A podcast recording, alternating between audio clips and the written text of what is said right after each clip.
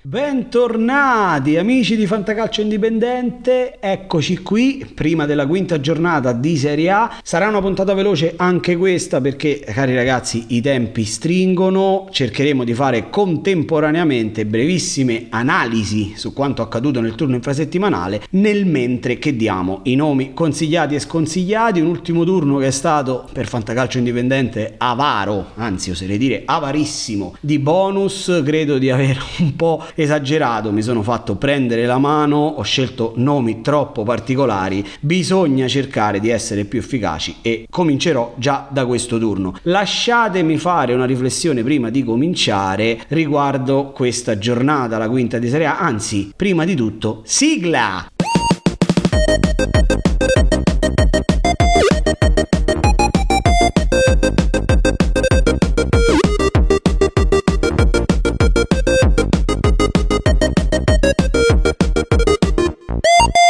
Allora, vi stavo dicendo ragazzi, lasciatemi fare una riflessione prima di cominciare questa puntata, una riflessione che riguarda questa giornata, ovvero, ripeto, la quinta di Serie A. Tornerà in tv questa giornata con la formula tradizionale dello scorso anno, quindi tre partite di sabato, cinque di domenica, di cui una a ora di pranzo alle 12.30 e Monday Night che prevede due partite, in questo turno ce ne saranno tre, non chiedetemi perché perché al momento non lo so. Ebbene, in questo weekend weekend noi avremo un sabato meraviglioso con tre partite, una più figa e più interessante dell'altra, ovvero Fiorentina-Juventus, il derby di Milano fra Milan-Inter e poi la sera Lazio-Napoli. E poi ci dobbiamo sorbire una domenica e un lunedì fatti di incontri, non dico di secondo piano perché il calcio è sempre lo sport più bello del mondo, però nonostante per noi anche guardare Giarre Cosenza potrebbe dare gioie, tuttavia le partite della domenica e del lunedì saranno quanto quantomeno meno interessanti, perdonate il gioco di parole, di quelle che invece si concentreranno tutte di sabato. Questo è un rant da parte mia dettato dal fatto che ci sono tanti sfortunati, una minoranza per fortuna, ma tra questi sfortunati c'è il sottoscritto che di sabato lavora e di fatto se a me va bene io vedrò solo un pezzetto della partita serale, quindi amici dei palinsesti, amici della Lega, paghiamo anche noi voi tutelate noi figli di buona donna sfortunati che di sabato lavoriamo e cercate di diluire le partite magari in maniera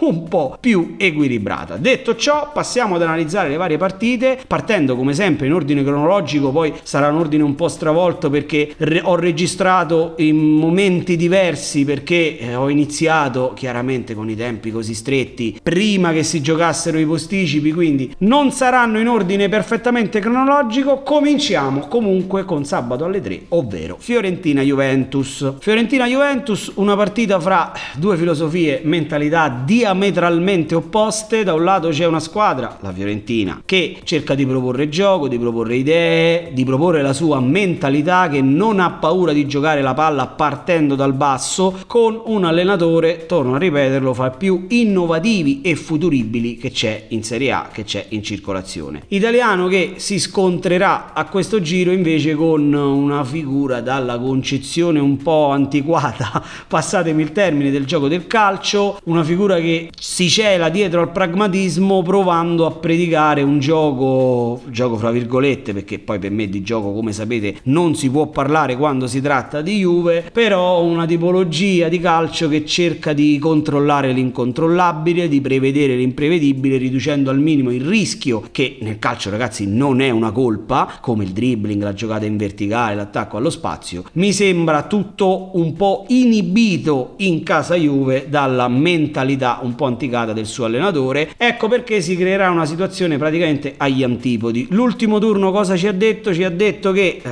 almeno personalmente, io credo che il bel primo tempo della Juve contro la Roma sia stata un'illusione, già con lo Spezia si è tornati al giro palla sterile in orizzontale, centravanti troppo isolato, idee calcistiche prossime allo zero, uno scenario scenario in cui l'unica nota positiva della Juve sembra essere Fabio Miretti, calciatore moderno, sicuramente dalle grandissime potenzialità, calciatore verticale, tecnico, che in questa Juventus mi sembra quasi che stoni. Sembra uno con i superpoteri in mezzo a gente normale. E questa cosa credo che per i tifosi della Juve sia una faccenda un po' controversa perché se da un lato c'è da essere felici che uno dei giovani talenti italiani più promettenti giochi nella loro squadra del cuore, dall'altro ci sarebbe secondo me poi da preoccuparsi che Miretti sia l'unico capace di poter tirare fuori il coniglio dal cilindro in una squadra che comunque è costruita con nomi altisonanti, ok ci sono tanti infortunati, però tutto ci si poteva aspettare, meno che Miretti fosse costantemente l'uomo più pericoloso e il migliore in campo. Per quel che riguarda invece la Fiorentina, piccolo passettino indietro secondo me rispetto al Napoli, la Fiorentina, come ho detto nella registrazione scorsa, non prendeva gol da tre partite, ha perso 1-0,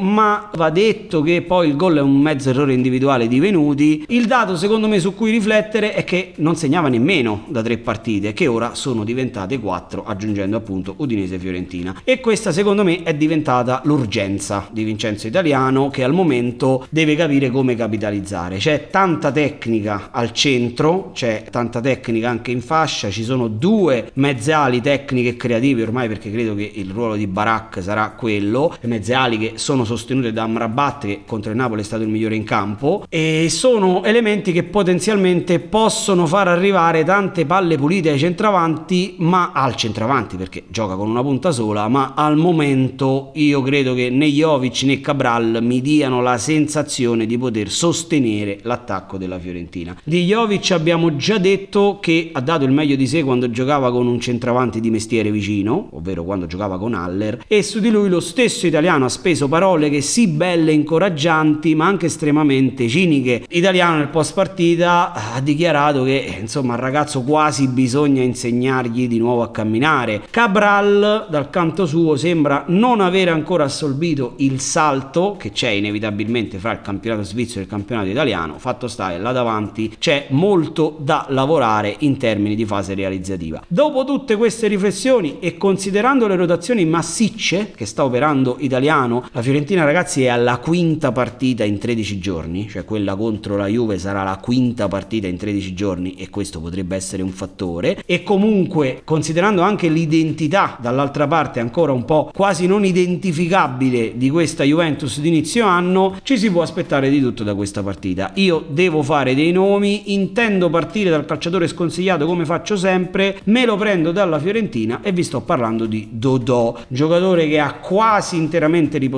nel turno infrasettimanale. Lui veniva in realtà da un'ottima partita, quasi da migliore in campo, il migliore in campo ripeto secondo me è stato Amrabat in quell'occasione, ma quasi da migliore in campo contro il Napoli dove ha di fatto anestetizzato totalmente Kvaratskhelia. In questa partita però potrebbe andare in difficoltà da quel lato dove la Juve potrebbe trovare invece sfogo alla sua manovra. Il calciatore consigliato invece nonostante la situazione drammatica della Juventus in termini ovviamente di idee di gioco è Juan Quadrado. Juan Quadrado è un ex e sapete che io in queste cose ripongo molta attenzione, è un ex che potrebbe giocare tanto a destra quanto essere dirottato a sinistra se invece dovesse partire Di Maria dal primo minuto. Quelle di Quadrado sono state prestazioni appena sufficienti sia contro lo Spezia che contro la Roma. Io mi aspetto da lui qualcosa in più in questo match contro la Fiorentina e quindi ve lo do tra i calciatori consigliati. Proseguiamo il sabato parlando di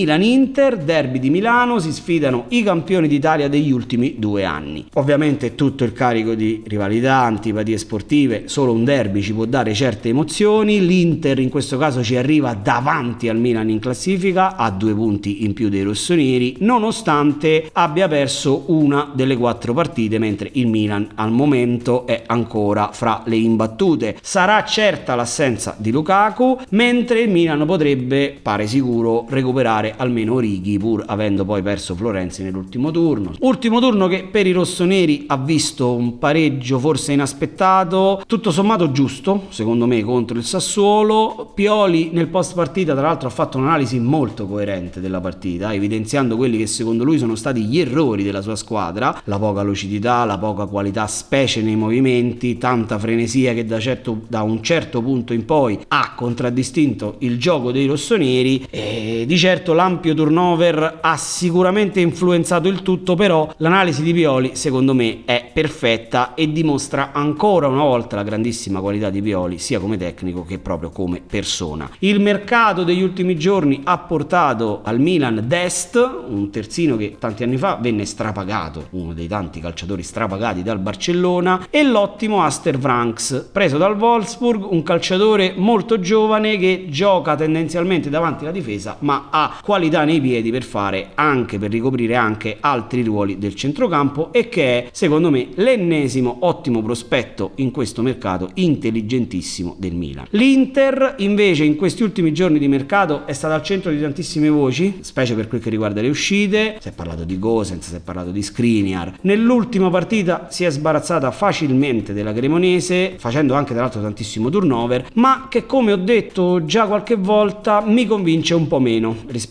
all'anno scorso. Per carità, torno a ripetere, lotterà fino alla fine, è una delle candidate alla vittoria finale, però io continuo a vederla meno fluida, probabilmente è l'inizio, però io continuo a vedere una manovra che molto spesso inciampa e non riesce a trovare alternative nel momento in cui la fase di impostazione che parte dal basso passando inevitabilmente dai piedi di Brozovic viene in qualche modo inibita da marcature avversarie. Ad ogni modo ragazzi al fantacalcio cosa si fa? Secondo me in questa partita si mettono tutti. Il derby è il derby, può succedere di tutto. Nei derby possono segnare i romagnoli e gli schelotto, possono sbagliare i rigori gli Icardi e i Lautaro, tra l'altro facendosi riparare da Tatarusano per chi se lo ricorda. Quindi non siate timidi con i calciatori del Milan e dell'Inter. Qui su Fantacalcio Indipendente io ho deciso di suggerirvi di tenere fuori Milan Skriniar perché mi è apparso molto svagato e impreciso in tantissime situazioni, sia in lettura che in costruzione contro la Cremonese e potrebbe patire, come già successo l'anno scorso, la fisicità e l'esperienza di Giroud, che si unisce poi all'imprevedibilità della tre quarti di Pioli. E noi proprio dalla tre quarti di Pioli ci prendiamo il calciatore consigliato che è Charles De Ketelare. Secondo me è mancato lui tantissimo contro il Sassuolo, in partite aperte come questa può davvero fare la differenza. Per assurdo forse soffre di più le squadre che si chiudono con linee molto strette fa loro, ma con squadre che se la giocano secondo me può fare la differenza. Non a caso Pioli l'ha lasciato a riposo per tutto il primo tempo contro il Sassuolo proprio per averlo fresco fresco nel derby e lui il calciatore consigliato di Milan-Inter. Il sabato come si conclude? Si conclude in bellezza, ci sarà Lazio-Napoli, partita mai banale, storicamente quasi sempre favorevole ai partenopei, partita che metterà in mostra il lavoro e le idee di due ottimi allenatori come Sarri e Spalletti, le due squadre sono appaiate in classifica, stesso numero di punti, stesso numero di gol presi e tanti rammarichi che portano con sé dall'ultimo turno. La squadra di Sarri è stata raggiunta infatti allo scadere dalla Sampdoria dopo aver sciupato tantissime palle gol per chiuderla, il Napoli non è andato oltre il pareggio casalingo contro un ottimo ottimo Lecce e qui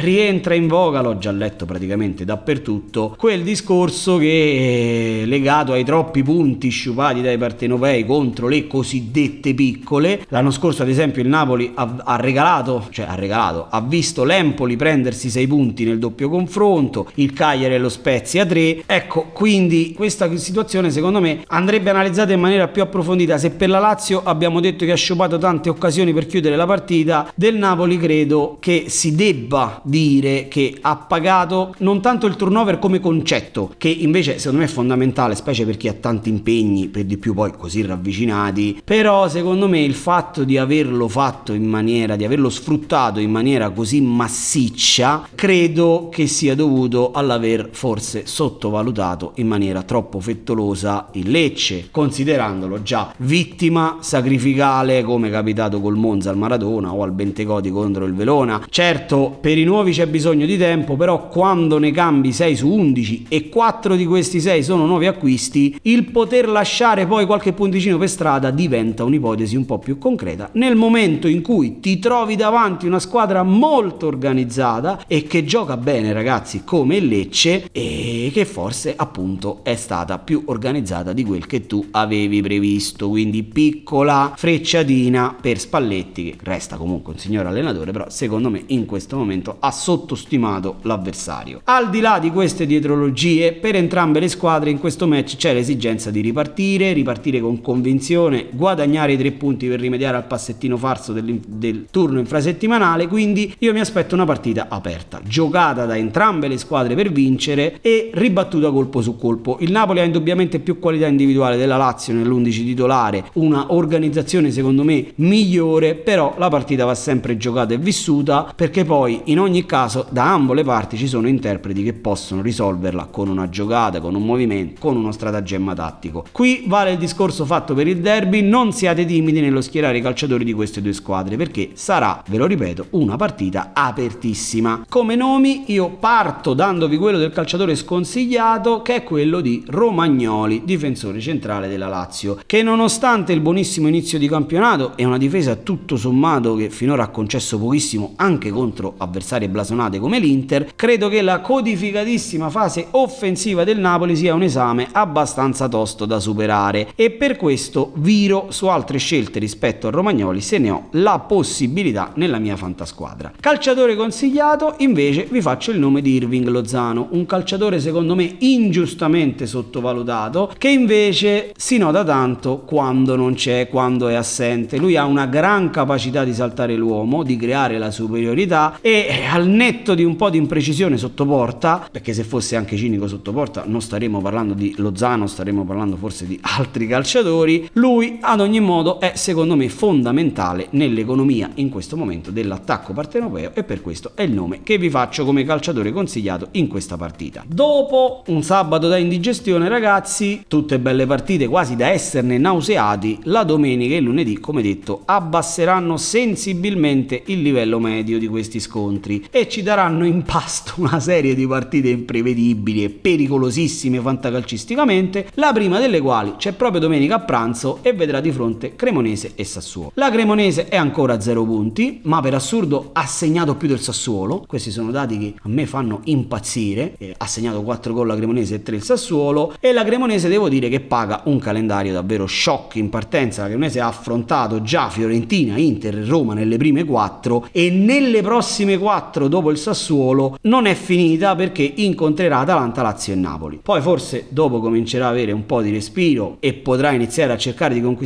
punti con un po' di continuità perché credo che la Cremonese vista finora non sia affatto male. Mi è parsa una squadra molto organizzata con una guida tecnica che è vero che ha l'esordio in Serie A ma idee molto chiare e specie contro la Fiorentina e Roma ha raccolto molto meno di quello che avrebbe invece meritato. Occhio a considerare la Cremonese inutile fantacalcisticamente. Ci sono infatti secondo me tanti elementi interessanti come Okereke che ha già due gol in quattro partite, lo stesso Dessers non ha ancora segnato ma è un ottimo giocatore per lottare per la permanenza in Serie A e tanti altri elementi interessanti come Zanimacchia e Lokoshvili che al fantacalcio si pagano poco e possono regolare qualche piccolissima gioia. Il Sassuolo finora ha battuto solo il Lecce, pareggiato col Milan, il pareggio col Milan è sicuramente incoraggiante ma come ho già ripetuto a più riprese il Sassuolo deve inserire man mano i nuovi nel sistema di gioco di Dionisi e deve cominciare a lavorare sulla fase offensiva che finora ha portato appunto a soli tre gol. Uno molto casuale contro lo Spezia, gentile concessione di Drongoschi e Caldara, uno con una prodezza balistica di Berardi contro il Lecce e l'altro proviene da un centrocampista che è Frattesi. Proprio la fase offensiva mi sembra quella che, naturalmente a seguito delle cessioni di Scamacca e Raspadori, richieda più attenzione e più lavoro da parte di Dionisi. Dionisi dovrà essere bravo a recuperare da qualcun altro e perché no da qualche altro reparto i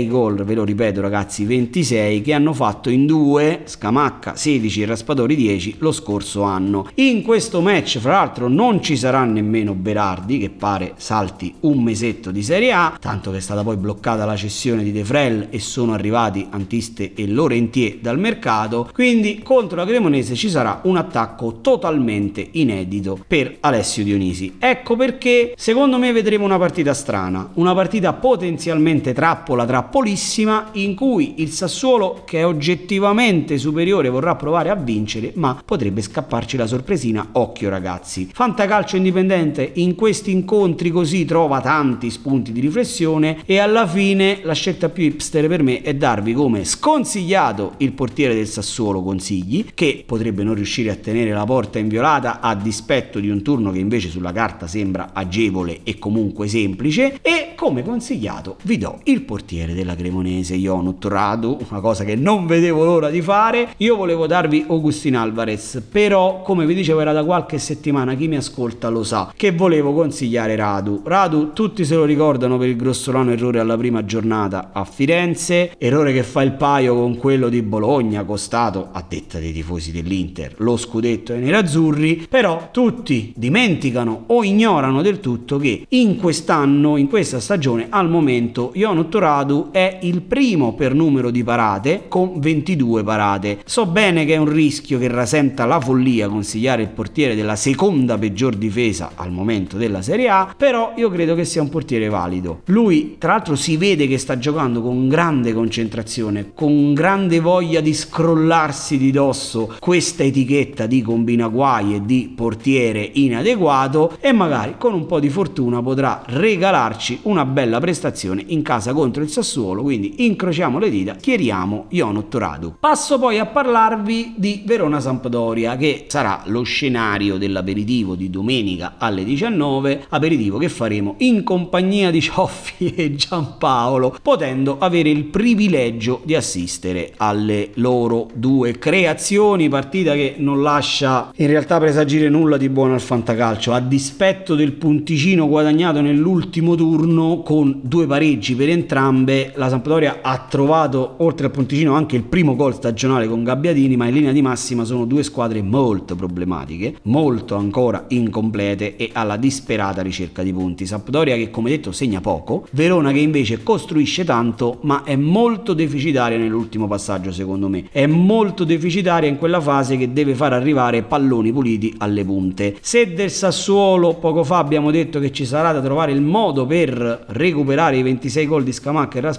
qui per il Verona e per Cioffi bisognerà rimpiazzare un numero ancora maggiore, 40 di gol che sono quelli di Caprari, Baracca e Simeone nello scorso anno. E nel frattempo bisognerà anche tirare dentro punti salvezza. Ecco perché ragazzi questa partita è davvero tosta da decifrare al calcio e al fantacalcio. Le squadre se la giocheranno oppure la paura di perdere la considerazione che tutto sommato un punticino può andare bene avranno il sopravvento. Noi lo scopriremo insieme domenica prossima e nel frattempo dobbiamo comunque fare i nomi. E come calciatore sconsigliato, se qualcuno lo ha comprato, vi faccio il nome di Leris, esterno d'attacco della Sampdoria, lui tanta buona volontà, tanta applicazione, tanto impegno, ma credo che la Sampdoria abbia bisogno di un po' più di concretezza, è arrivato fra l'altro Pussetto dal mercato di riparazione, credo proprio per andare a coprire quello slot, perché secondo me serve qualcuno che sia capace anche di finalizzare per sopperire agli attaccanti che segnano pochissimo. Calciatore consigliato invece, anche qui ce lo prendiamo dalla Sampdoria e vi sto parlando di Abdelhamid Sabiri, confermatissimo trequartista, vero faro del gioco della Sampdoria. Va detto ancora un po' latitante questo gioco della Sampdoria, però sento che in questa partita è arrivato il momento del primo bonus stagionale per uno dei migliori, se non il migliore elemento, della rosa a disposizione di Marco Giampaolo. Andiamo spediti dopo l'aperitivo verso la cena e parliamo di Udinese Roma. La Roma che è una delle due capoliste della Serie A ha la miglior difesa del torneo, ha preso un solo gol finora, quello da Vlaovic su calcio di punizione e andrà a far visita alla Dacia Arena in un'altra partita dalla difficilissima interpretazione e dal pronostico altrettanto complicato, in quanto l'Udinese zitta zitta 4-4 c'ha 7 punti, continua a non convincermi del tutto, però di fatto ha posato punti solo al cospetto dei campioni d'Italia del Milan e nell'ultimo turno ha sconfitto una squadra in salute come la Fiorentina che veniva da un bellissimo pareggio interno contro il Napoli. Sottil, insomma, conferma la sua attitudine alla attenzione difensiva, un solo gol subito dall'Udinese nelle ultime tre e alla valorizzazione dei difensori che ha in rosa. Becao è migliorato tantissimo, Bigliol è ormai titolare, bisognerà solo vedere come assorbirà l'infortunio di Masina che gli toglie un po' di alternative visto che il buon Adam dava a Sottil la possibilità sia di essere schierato come braccetto sinistro nella difesa a 3 sia come quinto a tutta fascia a sinistra. In questo turno contro la Roma tuttavia rientrerà Perez dalla squalifica quindi credo che vedremo lui nei tre là dietro. Roma che dal canto suo si è sbarazzata in 45 minuti del Monza, ha iscritto agli albi il 99 e il centesimo gol di Dybala in Serie A, i primi due in maglia giallorossa, ha fatto un bel po' di turnover e all'indomani dell'esordio in Europa League in casa del Ludo Gorez mi sembra in ottima salute. Ha fuori Zaniolo e Wainaldum, però è arrivato Belotti per dare un po' di fiato ad Abram. Mi sembra una squadra, come detto, in grande salute, consapevole di se stessa e lanciata verso l'obiettivo di migliorare la stagione passata. Non sarà semplice, non sarà semplice neanche sul campo dell'Udinese, però è una squadra che si difende bene con organizzazione, eh, linee molto corte, sto parlando dei friulani, quindi la Roma faticherà. Però al fantacalcio, al di là del facile consiglio sulla estrema schierabilità dei giallorossi, non abbiate però paura a schierare i nomi top dell'Udinese che, vi ripeto, farà la sua partita davanti al pubblico amico e cercherà di mettere in difficoltà la Roma. Come calciatore sconsigliato, io vi faccio il nome di Nemanja Matic che potrebbe andare in sofferenza col dinamismo del centrocampo friuliano. Lui che ancora deve trovare la condizione è un armadiuccio di quasi due metri per oltre 80 kg. Lui impiega un po' di tempo in più per entrare a regime. Nome consigliato invece, anche qui Roma, io vi dico Leonardo Spinazzola. Finora a secco di bonus, reduce come sappiamo da un infortunio tostissimo, però agirà da quel lato in cui giocherà o Pereira, che come detto quinto di centrocampo non è, sta imparando a farlo adesso, oppure Kingsley Izibue, difensore ultimo arrivato alla corte di Sottil, che può ricoprire quel ruolo, ma potrebbe patire una fase almeno iniziale di ambientamento e in questa partita soffrire Leonardo Spinazzola. Eccoci qui adesso a parlare invece di Spezia Bologna, padroni di casa che ci arrivano con una posizione migliore in classifica. È vero c'è stata la sconfitta in casa della Juve, sconfitta che sicuramente ci può stare, però devo dire che forse sono più demeriti della Juve, però lo Spezia non ha malfigurato, ha fatto la sua onestissima partita, partita che io mi aspettavo, molto attenta difensivamente ed è rimasta dentro la partita fino alla fine, visto che poi la partita si è chiusa circa al novantesimo col gol di Milik. Gotti per me, come sapete, è una garanzia, un allenatore solido, molto attento alla fase difensiva che comunque riesce a dare un'identità precisa alle proprie squadre. Sicuramente la strada per la salvezza è bella lunga per lo Spezia, però lo Spezia secondo me ha le carte in regola per giocarsela. Bologna che invece ancora non trova la prima vittoria e quindi resta in quel gruppetto da sette squadre con ancora lo zero nel, nella casellina delle vittorie. Vittoria che sembrava poter arrivare in questo turno infrasettimanale in casa contro la Salernitana. Bologna era in vantaggio, però ha sciupato davvero tantissime palle gol e alla fine è stata raggiunta dal gol di Bulai Dia e ha dovuto rimandare l'appuntamento con i tre punti. Questa situazione potrebbe far diventare questa partita una trappolina al fantacalcio perché può venire fuori di tutto nel momento in cui il Bologna proverà a vincerla inseguendo i primi tre punti e lo Spezia in contropiede potrebbe far male. A questo punto noi con i nomi proviamo a giocare immaginando proprio questo scenario, ovvero Bologna che attacca per cercare di vincerlo ma viene preso in contropiede e nome sconsigliato è quello di Soumaro che mi sembra al momento l'anello debole della difesa rossoblù che a onor del vero con Lugumisi è molto rinforzata, ha sostituito Teate che è stato uno dei migliori l'anno scorso, ma mi sembra andare ancora troppo facilmente in sofferenza. Il calciatore consigliato invece è Kevin Agudelo, che è un po' il coltellino svizzero di Gotti, lo ha impiegato in tutte le partite, Coppa Italia compresa, e in posizioni diverse, una volta mezzana, una volta trequartista, una volta sottopunta, per un pezzo di una partita anche esterno. Io lo ritengo un elemento molto valido, molto tecnico, di qualità e in questo match potrebbe trovare il primo bonus stagionale. Il lunedì invece ci offrirà tre partite, ragazzi. Non migliorerà la questione appeal, però ci saranno in campo tanti calciatori di tanti fantallenatori. Cominceremo alle 18.30 con due partite, una delle quali è Monza-Atalanta, ovvero il più classico dei testacoda. L'Atalanta infatti è una delle due capoliste insieme alla Roma con 10 punti e il Monza è tristemente, disastrosamente ultimo, al di là punti 0, ha preso 11 gol e ne ha segnati appena 3. Le ultime ore di calciomercato hanno portato Armando Izzo in rosa per puntellare il reparto arretrato, però in questo turno secondo me sarà l'ennesimo impegno proibitivo contro una delle squadre più organizzate di tutta la Serie A. Se il Monza ha perso senza appello a Roma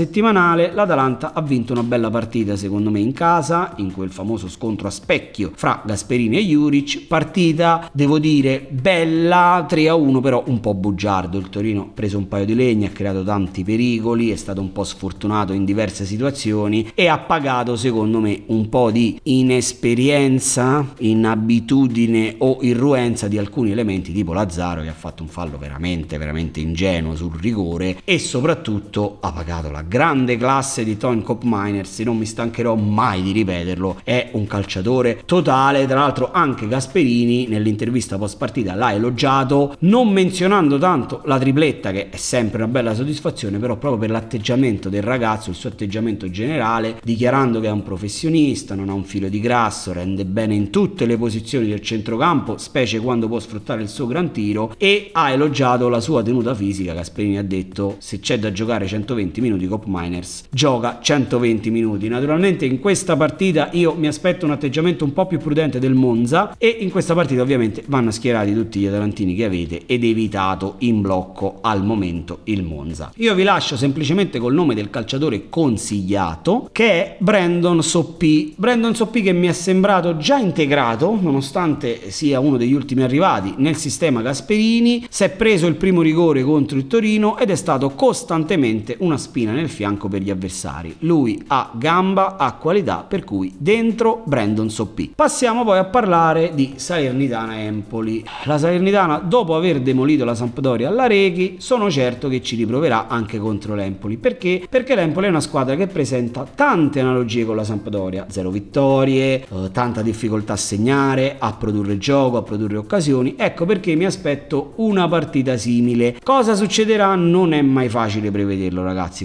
considerando anche il giorno di riposo in più per l'Empoli. In fasi avanzate della stagione questa cosa pesa meno, ma adesso la stagione è cominciata da poco, gli impegni sono così ravvicinati, una differenza di un giorno in più di riposo in un calendario così fitto può sentirsi, può farsi sentire, anche se poi a completamento di questo pensiero va detto che la Salernitana ha una rosa molto più profonda rispetto all'Empoli, rosa che ha abbracciato anche Christoph Piontek che si aggiunge a una lista già bella volta di attaccanti, però aumenta secondo me la qualità di una squadra pazzesca ragazzi, come la Salernitana che solo un anno fa sembrava destinata a essere una Mateora, in Serie A ne ridevamo tutti, non sapevamo se ridere dei, dei zero punti, del gioco che mancava, della situazione finanziaria con l'Otito e, e, e la, la, la cessione, invece tanto lavoro, tanta programmazione e secondo me in questo momento se continua di questo passo la Salernitana a febbraio si salva anche se non vuole. Ad ogni modo, calciatore sconsigliato ce lo prendiamo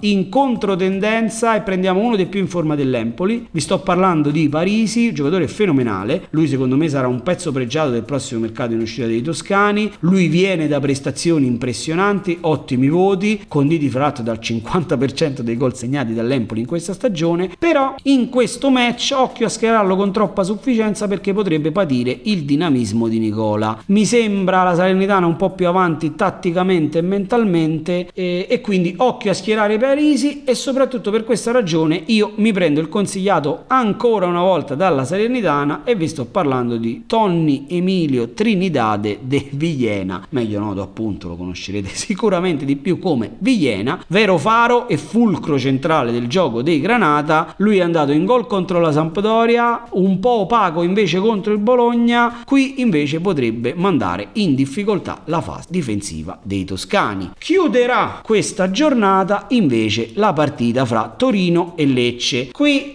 lasciatemi spendere due parole per il Lecce, a cui credo che vadano fatti un po' di complimenti, un po' di complimenti perché se ne è parlato poco, se ne parla poco, io, io stesso ho dato poco, ho enfatizzato poco, l'ho detto, l'ho dichiarato, però ora non guardiamo la classifica perché poi la classifica ovviamente ci dice che il Lecce ha solo due punti, però il Lecce ha incontrato comunque Inter e Napoli, è andata sul campo del Sassuolo dove ha perso 1-0, ma soprattutto mi sembra una squadra ben organizzata, mi sembra una squadra che se la giocherà con qualità per salvarsi e che soprattutto ragazzi secondo me presenta alcuni elementi molto molto interessanti. Io credo che Baschirotto abbia fatto una partita pazzesca contro il Napoli, ha di fatto annullato Simen, ma non dobbiamo dimenticare che aveva già marcato benissimo Pinamonti, aveva già marcato benissimo Destro e Lammers contro l'Empoli e al netto del gol preso nei primi minuti da Lukaku nella primissima partita, lo stesso Lukaku poi non è che abbia fatto chissà granché. Baschirotto è uno, ma potrei parlarvi di Julman, potrei parlarvi di Bistrovic, potrei parlarvi di Lamek Banda, ragazzi, che veramente nelle ultime due partite ha mandato al manicomio prima Stojanovic che ha rimediato contro di lui un giallo e non ci ha capito niente e un altro che non ci ha capito niente è Di Lorenzo che aveva necessità del continuo aiuto di Politano per tenere le sgroppate di banda che è uscito esausto. Il ragazzo è ancora un po' grezzo, va sgrezzato però veramente veramente secondo me siamo di fronte a un ottimo ottimo giocatore. Cosa dire del Torino ragazzi? Il Torino ha reintegrato Lugic che ha giocato, ha perso una partita secondo me in maniera non meritatissima contro l'Atalanta, sicuramente parte favorito sulla carta, però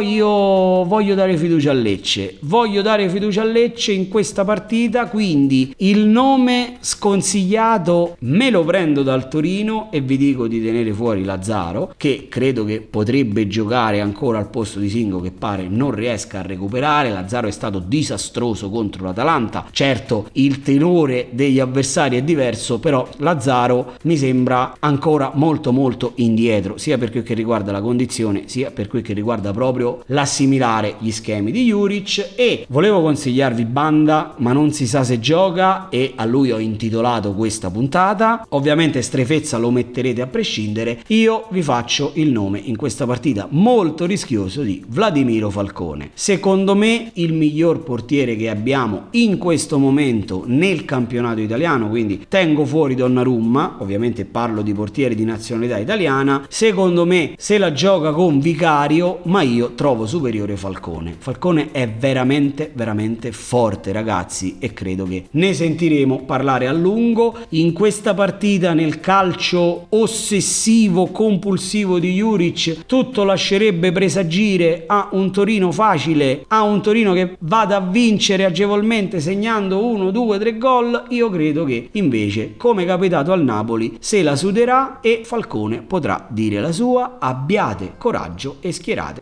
Vladimiro Falcone. Bene ragazzi, anche stavolta siamo arrivati alla fine. Io vi ringrazio per l'ascolto, vi auguro buon campionato e noi ci sentiamo la settimana prossima. Ciao a tutti!